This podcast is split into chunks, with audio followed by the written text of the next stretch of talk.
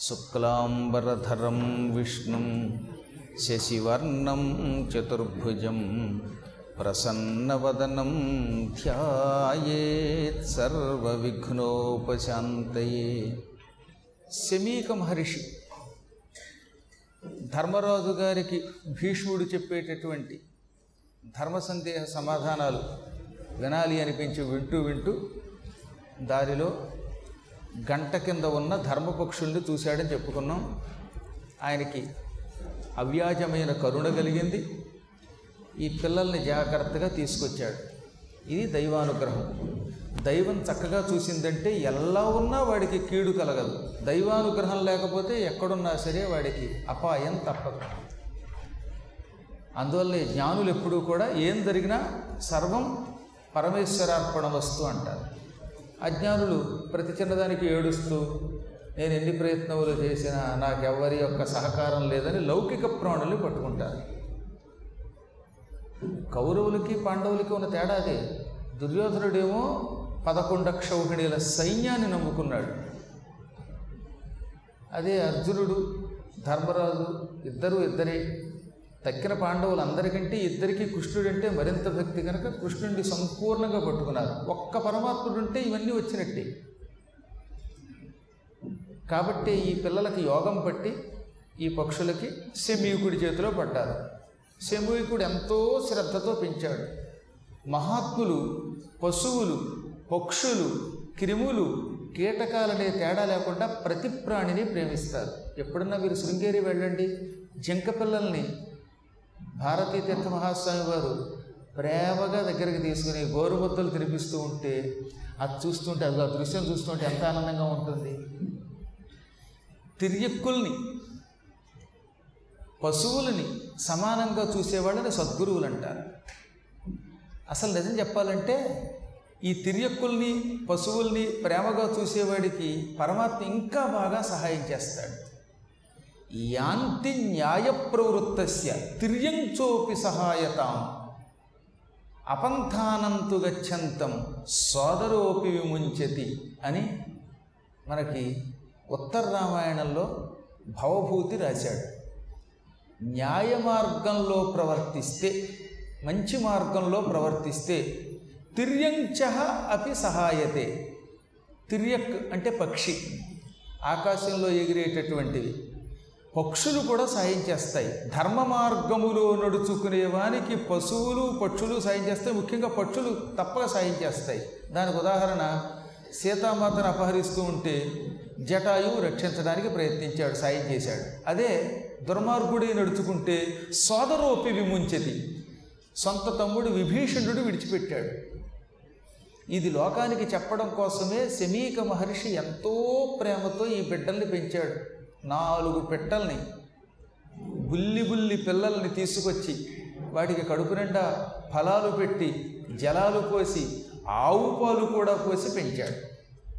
క్రమంగా పెరిగాయి ఒక్క మాసం గడిచింది. మాసం వరకు హస్త ప్రమాణంలో ఉన్నాయట ఈ పెట్టలు. ఒక నెలాళ్ళ వరకు కేవలం మన చెయ్యి ఎంత పొడుగుంటుందో అంత పొడుగు. ఒక మాసం గడిచింది. సరిగ్గా అమావాస్య వచ్చింది. ఆ అమావాస్య నాడు హఠాత్తుగా అందరూ చూస్తూ ఉండగా సూర్యోదయ సమయంలో సూర్యుడు ఉదయిస్తున్నాడు. ఈ ఋషులు శమీకుడు ఆయన శిష్యులు అందరూ కూడా సంధ్యావందనానికి ఆయత్తులయ్యారు. ఇంకా సంధ్యావందనం పూర్తిగా చెయ్యలేదు. ఎంతలో ఈ పిట్టలు ఏకంగా ఒక గరుత్మంతుడికి ఎంత ఆకారం ఉంటుందో అంత ఆకారంలోకి వచ్చాయిట. చూస్తూ ఉండగా వాటి శరీరం పెరిగిపోయింది. శరీరం విపరీతంగా పెరిగిపోవటం వల్ల ఏమైపోయింది? ఈ పిట్టల్ని పెట్టిన పంజరములన్నీ పటా పటా పగిలిపోయాయి. అంత శరీరానికి ఈ పంజరములు సరిపోవు. ఈ పంజరములన్నీ ముక్కలు ముక్కలైపోయాయి. ఈ పిట్టలు మహాకాయంతో లేచాయి. వాటికి పెద్ద పెద్ద రెక్కలు మొలిచాయి. ఆ రెక్కలు కూడా బంగారపు వర్ణంలో ఉన్నాయి. సువర్ణ వర్ణంలో ఉన్నాయి.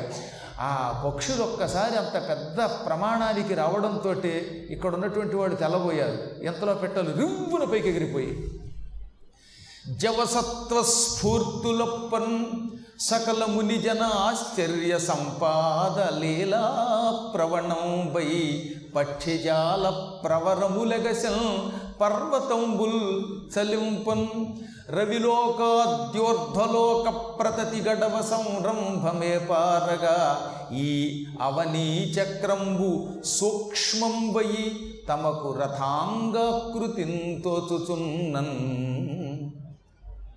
గరుత్మంతునికి వచ్చినంత బలం వచ్చింది ఆ పిట్టలకి.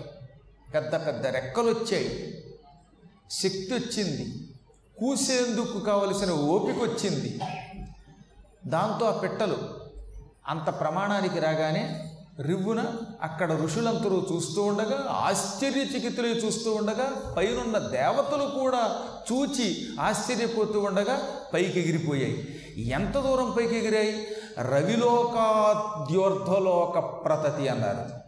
సూర్యుడు ఆ పై లోకాలు కూడా వెళ్ళాయట సూర్యుడు దాటి అసలు సూర్యుడి దగ్గరికి వెళ్ళడమే కష్టం. సూర్య భగవానుడి దాకా వెళ్ళడానికి ప్రయత్నించటం వల్లే జటాయువు సంపాతి గిర్రున కింద పడ్డారు. జటాయువు అయితే కళ్ళు తిరిగి పడ్డాడు సంపాతికి రెక్కలు కలిగాయి కానీ వీళ్ళ పూర్వజన్మ సుకృతం వల్ల సూర్యుణ్ణి సూర్య మండలాన్ని దాటి పైకి వెళ్ళి పైనున్న గ్రహాలు నక్షత్రాలు గోళాలు చూసి ఇదంతా ఎంతసేపట్లో? నలభై ఎనిమిది నిమిషములలో తిరిగి మళ్ళీ తిరిగి వచ్చేసారట ఆ నాలుగు పక్షులు మొగపిట్టలు ఈ మొగపిట్టలు ఎగురుతూ ఉంటే ఆ రెక్కల వేగానికి పర్వతాలన్నీ గ్రక్కున కదిలిపోయాయి. పెద్ద పెద్ద పర్వతములు భూమండలంలో ఉన్నాయి. మేరుపర్వతం ఉన్నది వింధ్యపర్వతం ఉన్నది శ్రీశైలం ఉన్నది సోణాచలం ఉన్నది అహోబలం ఉన్నది ఇటువంటి కొండలన్నీ గడ గడ గడ గడ కదిలిపోయాయి గ్రక్కదిలిపోయాయి గ్రక్కదిలిపోవడం అంటే ఏంటనమాట ఒక్కసారి ఊగిపోయాయి. ఈ పర్వతాల మీద నుంచి రాళ్ళు దబ్బ దబ్బ దబ్బ కిందకి వచ్చి పడిపోయాయి. ఈ భయంకర వేగానికి సముద్రం కిందున్నది కాస్త ఒక్కసారి ఆకాశానికి లేచి మళ్ళీ కింద పడింది. ఈ పట్టణంలో సముద్రంలో ఉన్న చేపలు పీతలు నత్తలు పెద్ద పెద్ద మొసళ్ళు ఇవన్నీ ఎప్పుడైతే సముద్రం పైకి లేచి వెళ్ళి కింద పడిందో అందులోంచి వచ్చి ఒడ్డు మీద పడ్డాయి భూమి మీద. భూమి మీద పడిన చేపల్లో కొన్ని అయితే నీరు లేక కొట్టుకున్నాయి. ఈ చేపలు పట్టుకుపోయేవాడు పట్టుకుపోయారు వాడిని. ఇంత విచిత్ర దృశ్యం ఒక క్షణకాలంలో జరిగిపోయింది. ఇంకా చెట్లు అయితే ఈ భయంకరమైన గాలికి కదిలిపోయి కొమ్మలు విరిగిపోయి ఆకులు రాలిపోయి ఒక బీభత్సం జరిగిపోయింది. అకాల ప్రళయం వచ్చినట్టు అయిపోయిందట అక్షీణ కనక సన్నిభ పక్షయుగోద్భూత ఘోర పవమాన మహా విక్షేప కంపిత అనేక క్షోణిధరేంద్రమయ్యే ఆ రెక్కలు కూడా ఎలా ఉన్నాయి? ధగ ధగ వెలిగిపోతున్న బంగారం. పుటం పెట్టిన బంగారపు రంగులో ఉన్నాయి ఈ రెక్కలన్నీ. సాధారణంగా పక్షుల రెక్కలన్నీ ఒకే రకంగా ఉండవు కానీ ఈ నాలుగు పిట్టల రెక్కలు మంచి బంగారం అన్నమాట. నిన్నటి దాకా మీరు చూస్తే నవగ్రహాలకి కవచాలు పెట్టారు చూసారా ఆ కవచాల మీద ఉదయం పూట సూర్యుడు ఎండపడుతూ ఉంటే ఏం వెలిగిపోయాయో? రెండు కళ్ళు మనకి సరిపోవు. ఆ సమయంలో కవచంతో కూడిన నవగ్రహాలను చూడడానికి. నాకు ఆ కవచాలను చూసినప్పుడల్లా ఈ పిట్టల రెక్కలే ఏకలే గుర్తుకొచ్చాయి. ఈ పిట్టల రెక్కలు కూడా ఈకలు కూడా మంచి బంగారపు రంగులు తళ్ళ తళ్ళ తళ్ళ తళ్ళ వెలిసిపోతూ ఉంటే ఆ రెక్కలను ఒక్కసారి అల్లార్చుకుంటూ ఎగురుతూ ఉంటే ఆ దెబ్బకి కొండలు ఈ చెట్లు గుట్టలు కదిలిపోయాయి. ఇవి పైకి ఎగురుతూ ఉంటే వాటికి ఈ భూమండలం ఒక చిన్న బంతిలో కనపడిందిట. ఈ అవనీ చక్రంబు సూక్ష్మంబై బాగా పైకి వెళ్ళిపోతే ఏమవుతుంది? విమానంలో ఎగురుతూ ఉంటే కింద ఏమ కనపడేవన్నీ ఎలా ఉంటాయి? ఇంత పెద్ద పెద్ద చెట్లు కొండలు కూడా ఏదో చిన్ని పచ్చిక బయళ్ళలా కనపడతాయి. ఇంకా పైకి అసలు ఏం కనపడదు. మబ్బులు తప్పేం కనపడవు. విమానంలో పెడితేనే మనకి ఈ భూమి మీద ఉన్న వస్తువులన్నీ సూక్ష్మంగా కనపడుతూ ఉంటే ఇవి ఎక్కడో సూర్యమండలం దాటి వెళ్ళిపోవటం వల్ల ఈ అవనీ చక్రం భూమండలం అంతా చాలా సూక్ష్మంగా కనపడేదిట. ఇలా ఎగిరి చక్రంలా కనపడుతున్నటువంటి భూమిని చూచి అవి మళ్ళీ పరుగు పరుగులొచ్చి అమాంతంగా శమీక మహర్షి కాళ్ళ మీద పడ్డాయి. ఇంతకీ వీటికి శక్తి అలా వచ్చింది? ఇవి నాలుగు పెట్టలు. ఈ నాలుగు మగ పెట్టలు. ఈ పెట్టలు నెలలాళ్ళ క్రితం వరకు కేవలం చెయ్యి పట్టేంత మాత్రమే ఉన్నాయి. పంజరాల్లో ఉన్నాయి. హఠాత్తుగా ముప్పై ఒకటో రోజున వీటికి ఇంత ఆకారం వచ్చింది. దానికి గల కారణం ఏమిటంటే రెండు ఉన్నాయట. ఒకటి వాళ్ళ నాన్నగారి ఆశీర్వచనం. రెండవది ఈ నెల్లాళ్ళు శమీక మహర్షి స్వరం తప్పకుండా పిల్లలకి పాఠాలు చెప్పాడు. స్వరం తప్పకుండా పిల్లలకి ఆయన చెప్పిన పాఠాలు వేదాలు ఉపనిషత్తులు ఇతిహాసాలు ఇవన్నీ శ్రద్ధగా విని అప్పచెప్పేవి వాటికి ఎక్కడో పూర్వజన్మ సుకృతం ఉంది కాబట్టి విని వినగానే వాటి కంఠస్థం వచ్చింది. కంఠస్థం వచ్చి స్వరం తప్పకుండా చదివాయి. మళ్ళీ చదవడంలో కూడా స్వరం తప్పకుండా చదవాలని చాలాసార్లు చెప్పాను. ఇక్కడ మనకి మార్కండేయ పురాణంలో నాలుగు సూచనలు చేశారు. శ్రద్ధాసక్తులతో విన్న వేదం వ్యక్తిని తరింపజేస్తుంది. వేదం అందరూ చదవక్కర్లా. ఒకవేళ చదవలేము మనకి స్వరం రాదు అర్థం కాదు అయినా వేదాన్ని వింటే కొంత పుణ్యం వస్తుంది. అది మొదటి సూక్తి. వేదం ఎప్పుడూ కూడా విన్నా చాలు. అగ్ని వంటిది వేదం. అగ్ని తెలిసి తొక్కినా తెలియక తొక్కినా మన శరీరాన్ని కాలుస్తుంది. వేదము కూడా అర్థం తెలిసినా తెలియకపోయినా చదవగలిగినా చదవలేకపోయినా శ్రద్ధగా వింటే మనకి సకల శుభాలని ప్రసాదిస్తుంది. ఇంకా రెండవది ఏం చెప్పారు? చదివిన దానిని లేక విన్న దానిని స్ఫుటంగా స్వరం తప్పకుండా మళ్ళీ అప్పగించాలి. అప్పగించేటప్పుడు మాత్రం అస్పష్టంగా కాకుండా సుస్పష్టంగా అప్పచెప్పాలి. తప్పుడు శబ్దాలు లేకుండా చేయాలి కొన్ని కొన్నింటికి దానికి ఇంకా అసలు ఈ- ఆ శ్లోకానికి అర్థం ఉంది ఎప్పుడు కూడా తెలియదు అనమాట చాలా చిత్రంగా ఉంటాయి. దానికి ఒక భాష ఉండదు ఏముండదు అది సంస్కృతమో తెలుగో తెలియదు. నువ్వు పొద్దున్నే లేచావు నీకు సుప్రభాతం. ఇదేమిటిది? ఈ పొద్దున్నే లేచేవనేది అనేది తెలుగు పదమా? అదిగో తూర్పు తెల్లారుతోంది. ఓ మహానుభవ తవ సుప్రభాతం. ఈ తవ సుప్రభాతం అనేది ఒక్క ముక్క మాత్రం వీడికి వచ్చినట్టుంది బహుశా. ఎక్కడో విన్నాడు ఏ సుప్రభాతంలోనో. ఈ తవ సుప్రభాతం పెట్టి ఇది సంస్కృతం అయిపోయింది అనుకుంటాడు. ఇంకా ఎక్కడ విసర్గ పెట్టాలో తెలియదు ఏది ప్రథమా విభక్తో తెలియదు ఏది ద్వితీయ విభక్తో తెలియదు ఎక్కడ ఉచ్చైహి స్వరం ఉండాలో ఎక్కడ నీచస్వరం ఉండాలో తెలియదు. దానివల్ల ఏమవుతుంది? అర్థం అనర్థం అయిపోతుంది. కొన్ని సందర్భాల్లో చేజేతులారా మనం? అనర్థం తెచ్చిపెట్టుకుంటున్నామంట స్వరం రాక. అలాంటప్పుడు కొంచెం ఒళ్ళు దగ్గర పెట్టుకుని తెలియకపోతే ఊరుకోవడం మంచిదన్నారు. నామములకు దోషం లేదు వేదములకు. నామం అంటారా? మీరు రామ లేక లామ అన్నా ఆయన సంతోషిస్తాడు. పరమాత్ముడికి ఒక నియమం ఉన్నది. నామస్మరణ చేసేటప్పుడు దోషములను పట్టించుకోవడానికి కేవలం వేదము వంటి వాటికి మాత్రమే స్వరం ఉన్నది. అక్కడ మాత్రం స్వరభంగం అయితే ఎంత అనర్థం వస్తుందో కాసేపు ఉన్నాక మళ్ళీ ఇంకో కథలో విందురుగాని మీరు ఇందులో మొత్తం అన్ని కథలు ఉన్నాయి. ఇంద్రుడు అనేవాడికి ఎంత కొంప ముంచాడో వృత్తరాసురుడు అనేవాడు ఈ కథలో తెలుస్తుంది. కాబట్టి ఇది స్వరం భంగం కాకుండా అప్పచెప్పే ఆ పుణ్యం రెండవ పుణ్యం. ఇంకా మూడవ పుణ్యం ఏమిటి? వీటికి తల్లి తండ్రి గురువే. ప్రస్తుతం వాళ్ళకి తండ్రి ఎవరో తెలియదు. ఎదురుగుండా ఉన్న గురువు ఉన్నాడు. గురువుని ఎవరు భక్తి శ్రద్ధలతో సేవిస్తారో ఎవరు గురువుని నిరంతరం మనస్సులో పెట్టుకుంటారో అటువంటి పుణ్యాత్ములకి సకల పుణ్యాలు వస్తాయి శుభాలు కలుగుతాయి వాళ్ళకి అనేక శక్తులు వస్తాయి. అందుకే ప్రపంచమంతా తల్లకిందులైనా గురువుని మాత్రం విడిచిపెట్టకు. గురువురంజన్న విద్యతే. గురువు కంటే అన్యము నీకు లేదు. ఎప్పటికైనా నువ్వు పట్టుకోవలసింది ఒక గురువునే. ఎన్నోసార్లు గరుడ పురాణంలో మూడవ అధ్యాయంలో రెండు శ్లోకాల్లో వేదవ్యాసుల వారు గురువు గారిని తిరస్కరిస్తే వచ్చే నష్టాలు చెప్పారు. గరుడ పురాణంలో మూడవ అధ్యాయంలో ఉంటాయి రెండు శ్లోకాలు చూడండి. ఏకాక్షర ప్రదాతారం యో గురుం నాభిమన్యతే సస్యయో నిశతం గత్వా చండాలత్వమవాప్నుయాత్. ఒక్క అక్షరం ఇచ్చిన గురువు గురువే. గురువుగారు మీ చేత ఓం అనిపించారు. చాలు. దాంతో మీ జన్మ తరించినట్టే. నాకు ఒక్కసారి ఏదో ఓం అనిపించినంత మాత్రం చేత ఈయన నా గురువేమిటి? ఈయన చెప్పిన మాట నేను వినడం ఏమిటని ఆ గురువు గారిని ఎవడైనా తిరస్కరిస్తే ఎవడు గౌరవించకుండా ఊరుకుంటాడో అటువంటి వాడు నూరు జన్మలు కుక్క జన్మెత్తుతాట. సహ అతడు స్వయోనిశతంగత్వ స్వ అంటే కుక్క. స్వయోని శతం అంటే నూరు కుక్క జన్మలు. వరసగా పిచ్చి కుక్కల జన్మెత్తుతాడు. ఆ కుక్కల్ని చితకొడతారు అందులో చైనాలో కుక్క పుడితే చెప్పేకల్లా చైనాలో కుక్కల్ని తిన్నంత ఆనందంగా మనం మామిడి పళ్ళు కూడా తినం నా కర్మయోగం వల్ల ఇన్ని దేశాలు తిరిగాను కానీ ఒకే ఒక్కసారి చైనా వెళ్ళాను మళ్ళీ చైనా అంటే ఉణుకు పుట్టింది. పాపం చైనాలో ఉన్న తెలుగు వాళ్ళు రెండు వేల పదహారో సంవత్సరంలో పిలిస్తే ఒక మూడు రోజులు ఉండే ఆ మూడు రోజుల్లోనూ భయం పట్టుకుని ఇది చైనా కాదురా బాబోయ్ అనుకుంటూ పరుగు పరుగు వెనక్కి వచ్చేసాను వాళ్ళు మళ్ళీ రమ్మంటే మీకు పుణ్యం ఉంటుంది మీరే వచ్చి ఇండియా వచ్చి వినండి అన్నారు.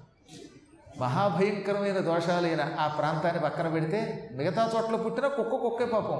బొచ్చు కుక్కలు అయితే పర్వాలేదు. కాస్త ఏ డబ్బున్నవాడి ఇంట్లోనో ఓ మంచి జమీందారు గారి ఇంట్లో మంచి బొచ్చు కుక్కగా తెల్ల కుక్కగా పుడితే కాస్తో కొస్తూ దాన్ని ప్రేమగా చూస్తాడు. అందులో కొన్ని చోట్ల నా అదృష్టమో ఏమిటో కానీ అమెరికాలో ఓ చోటకి వెళ్ళా. ఆ ఇంట్లో ఆయన కుక్కను పెంచేవాడు. ఎక్కడికి వెళ్ళా ఈ కుక్క కూడా రావాల్సిందే. ఇంట్లో ఎవరు లేరు ఆయనకి.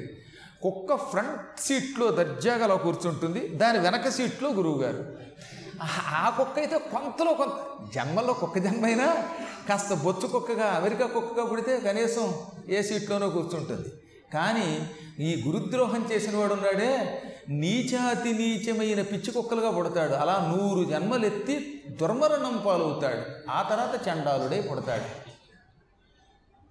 గురుం హుంకృత్య తుంకృత్య వల్లంఘ్యాజ్ఞాం గురోరపి అరణ్యే నిర్జలే దేశే బ్రహ్మరక్షో భవిష్యతి. గురుగారిని ఎవడైనా హుంకరిస్తే గురువుగారు చెప్పినప్పుడు వినాలి ఇక రెండో మాట మాట్లాడకూడదు. నువ్వు చెయ్యి అంటే చేయటం పో అంటే పో. ఈ రెండో ప్రశ్న లేకుండా విసిగించకుండా ఉంటే తరిస్తాడు. గురువులకి తెలుసు ఎప్పుడు తిట్టాలో ఎప్పుడు మందలించాలో ఎప్పుడు చేరదీయాలో తెలుసు వాళ్ళకి. అందువల్ల గురువులు విసిగించామనుకోండి వాళ్ళ మీద హుంకరించిన తుంకృత్య తక్కువ చేసి మాట్లాడినా అదే మా గురువుగారికి వచ్చాడు దొంగండి అనకూడదు పొరపాటున కూడా. నీకు నిజంగా గురువుగారి కంటే నీ అదృష్టం బాగుండి ఎక్కువ వచ్చింది అనుకుందాం. మొదట్లో గురువుగారి దగ్గర చేరావుగా రెండు అక్షరాలు నేర్చుకున్నావు ఆ తర్వాత నీకు యోగం బాగుండి ఇంకొంచెం బాగా పండితుడు అయ్యావు అంత మాత్రం చేత గురువుగారు తిట్టడమా? మా గురువుగారికి వచ్చండి ఆయనకి నాలుగు రెళ్ళు ఎనిమిది తప్ప ఏమీ రాదు. నేను కష్టపడి పైకి వచ్చాను బాగా చదువుకున్నాను. మా గురువు కంటే నేను గొప్పవాణ్ణి అని ఎవరైనా గురువుని తక్కువ చేసి మాట్లాడితే అలాంటివాడు అంటే గురువుగారి మీద హుంకరించినా తుంకృత్య తక్కువ చేసి మాట్లాడినా ఉల్లంఘ్యాజ్ఞాం గురోరపి. గురువుగారి ఆజ్ఞని పొరపాటు కూడా ఉల్లంఘించకూడదు. కిం కర్తవ్యం అని అడిగి చేయాల్సిందే ఆజ్ఞని ఉల్లంఘించరాదని శాస్త్రం. గమన విరోధం నకుర్యాత్ అని ఋగ్వేదం చెబుతోంది. ఋగ్వేదంలో ఒక మంత్రం ఉంది. ఏమిటిది? గమన విరోధం నకుర్యాత్. అంటే గురువుగారి కంటే మరీ ముందు వెళ్ళకూడదు మరీ వెనక వెళ్ళకూడదు. గురువుగారు చెప్పిన మాటని కాదనకూడదు. ఒకవేళ గురువుగారు చెప్పిన మాట వల్ల ప్రమాదం వస్తుందనుకుంటే వినయముగా గురువుగారు ఇలా చేస్తే బాగుంటుందేమో దీనివల్ల నష్టమేమో అని చెప్పాలి. అంత జాగ్రత్తగా ఉండాలి. ఇష్టం వచ్చినట్టుగా ఆయన గమనమునకు వ్యతిరేకంగా వెళ్ళకూడదు. అలాంటి వాడిని ఏమంటారనమాట గురుని ఆజ్ఞ ఉల్లంఘించిన వాడు అంటారు. అటువంటి వాళ్ళు ఉన్నారే అరణ్యే నిర్జలేదేసే మంచినీళ్ళు కూడా పుట్టని అడవిలో బ్రహ్మరక్షో భవిష్యతి బ్రహ్మరాక్షసుడే పుడతాడు అందుకని ఎప్పుడూ కూడా జాగ్రత్తగా ఉండాలి గురువుల దగ్గర. గురువుని భక్తితో పూజిస్తే మూడవ శక్తి దానివల్ల కూడా శక్తి అనమాట ఒకటేమిటి? వేదం వినడం. రెండవది స్పష్టంగా వల్లించడం. మూడవది గురుభక్తి. ఇంకా నాలుగవది పూర్వజన్మ సుకృతం అని ఒకటి ఉన్నది ఇది ఇంక ఎవరి యోగం వాళ్ళది? వారి వారి పూర్వజన్మ సుకృతాలు. పూర్వకాలంలో సరస్వతిని ఉపాసించిన వారు పూర్వజన్మలో పుస్తకాలు దానం చేసిన వారు విద్యార్థులకి బాగా పాఠాలు నేర్పడానికి ప్రయత్నించిన వారు వీళ్ళందరూ కూడా ఈ జన్మలో అనుకోకుండా గొప్పవాళ్ళు అవుతారు. ఎప్పుడు గొప్పవాళ్ళు అవుతారో తెలియదు. మనకు ఒక్కోసారి అనిపిస్తున్నట్టు నిన్నటి దాకా వాడు ఎందుకు పనికిరాడు వీడు భలే గొప్పవాడైపోయాడు అనిపిస్తుంది మనకి. అది ఇప్పుడుది కాదు. అనేక జన్మల సంస్కారం. ఈ జన్మ సంస్కారం రావాలంటే మనం ఈ జన్మలో ఒళ్ళు దగ్గర పెట్టుకోవాలి. ఇప్పుడు ఈ జన్మని సార్థకం చేసుకుంటే మహాత్ముల్ని సేవిస్తే మహాత్ములకి విద్యకి కావలసిన సహకారం చేస్తే పుణ్య కార్యక్రమములు చేస్తే పురాణములు వింటే దాన ధర్మములు చేస్తే ఈ పుణ్యం రాబోయే కాలంలో మనల్ని ఉద్ధరిస్తుంది.